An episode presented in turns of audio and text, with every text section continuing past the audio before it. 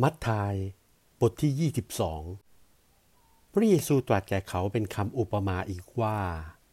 แผ่นดินสวรรค์อุปมาเหมือนกษัตริย์องค์หนึ่ง ได้จัดการเตรียมอภิเษกมเหสีให้ราชโอรสของท่าน แล้วใช้ข้าราชการไปตามผู้ที่รับเชิญในการนี้ แต่เขาไม่ใคร่จะมา ท่านยังใช้ข้าราชการอื่นไปอีก รับสั่งให้บอกผู้รับเชิญนั้นว่า ดูเถิด เราได้จัดการเลี้ยงไว้แล้ว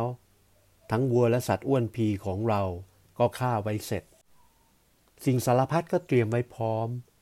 จงมาในการนี้เถิด แต่เขาก็เพิกเฉยเสีย บางคนก็ไปไล่นาของตน บางคนก็ไปทำการค้าขาย ฝ่ายพวกอื่นนอกนั้นก็จับข้าราชการทำอัปยศต่างๆ แล้วฆ่าเสีย กษัตริย์องค์นั้นก็ทรงพระพิโรธจึงรับสั่งให้ยกทัพไปปราบปรามคนร้ายเหล่านั้น แล้วให้เผาบ้านเมืองเสีย ท่านจึงรับสั่งแก่ข้าราชการว่า การสมรสก็พร้อมอยู่แล้ว แต่ผู้รับเชิญนั้นไม่สมกับการ เหตุฉะนั้นจงออกไปตามทางแพร่ง พบใครๆก็ให้เชิญมาในการนี้ ผู้ข้าราชการจึงออกไปเชิญคนทั้งปวงตามทางแพร่ง แล้วแต่จะพบให้มาทั้งดีและชั่ว จนการอภิเษกนั้นเต็มไปด้วยผู้รับเชิญ แต่เมื่อกษัตริย์องค์นั้นเสด็จทอดพระเนตรผู้ที่รับเชิญ ก็เห็นผู้หนึ่งไม่ได้สวมเสื้อสำหรับงาน จึงรับสั่งถามว่า สหายเอ๋ยเหตุไฉนมาที่นี่จึงไม่สวมเสื้อสำหรับงาน ผู้นั้นก็นิ่งอั้นอยู่พูดไม่ออก ท่านจึงรับสั่งแก่พวกข้าราชการว่า จงมัดมือมัดเท้าคนนี้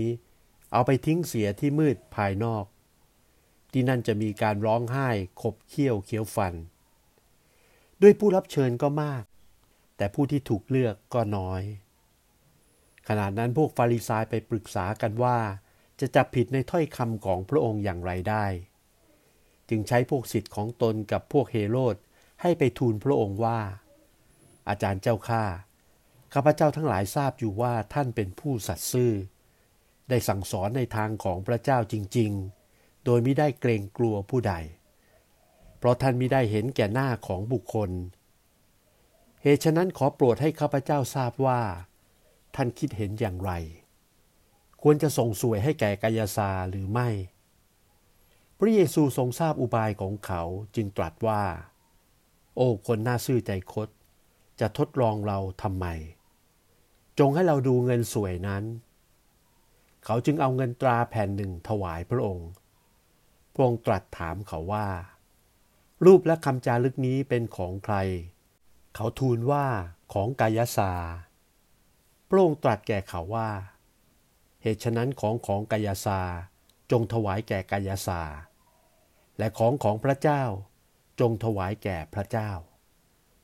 ขันเขาได้ยินก็ประหลาดใจ จึงละพระองค์ไว้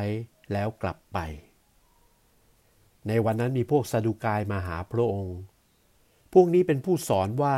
การที่เป็นขึ้นมาจากความตายไม่มี เขาถามว่า อาจารย์เจ้าข้าโมเสสสั่งว่า ถ้าผู้ใดตายยังไม่มีบุตร ก็ให้น้องชายรับพี่สะพ้ยสืบเผ่าพันธุ์ต่อไป ฝ่ายพวกข้าพเจ้ามีพี่น้องผู้ชายเจ็ดคน พี่หัวปีมีภรรยาแล้วก็ตายเมื่อยังไม่มีบุตร แล้วก็ละภรรยาไว้ให้แก่น้องชาย ครั้นน้องที่สองที่สามตาย ก็ได้ละภรรยาไว้ให้เป็นภรรยาต่อๆกันไป จนถึงคนที่เจ็ดในที่สุดหญิงนั้นก็ตายด้วย ในวันที่เป็นขึ้นมาจากความตาย หญิงนั้นจะเป็นภรรยาของผู้ใดในเจ็ดคนนั้น ด้วยนางได้เป็นภรรยาของชายทั้งเจ็ดแล้ว พระเยซูตรัสแก่เขาว่า พวกท่านเข้าใจผิด ไม่รู้จักพระคัมภีร์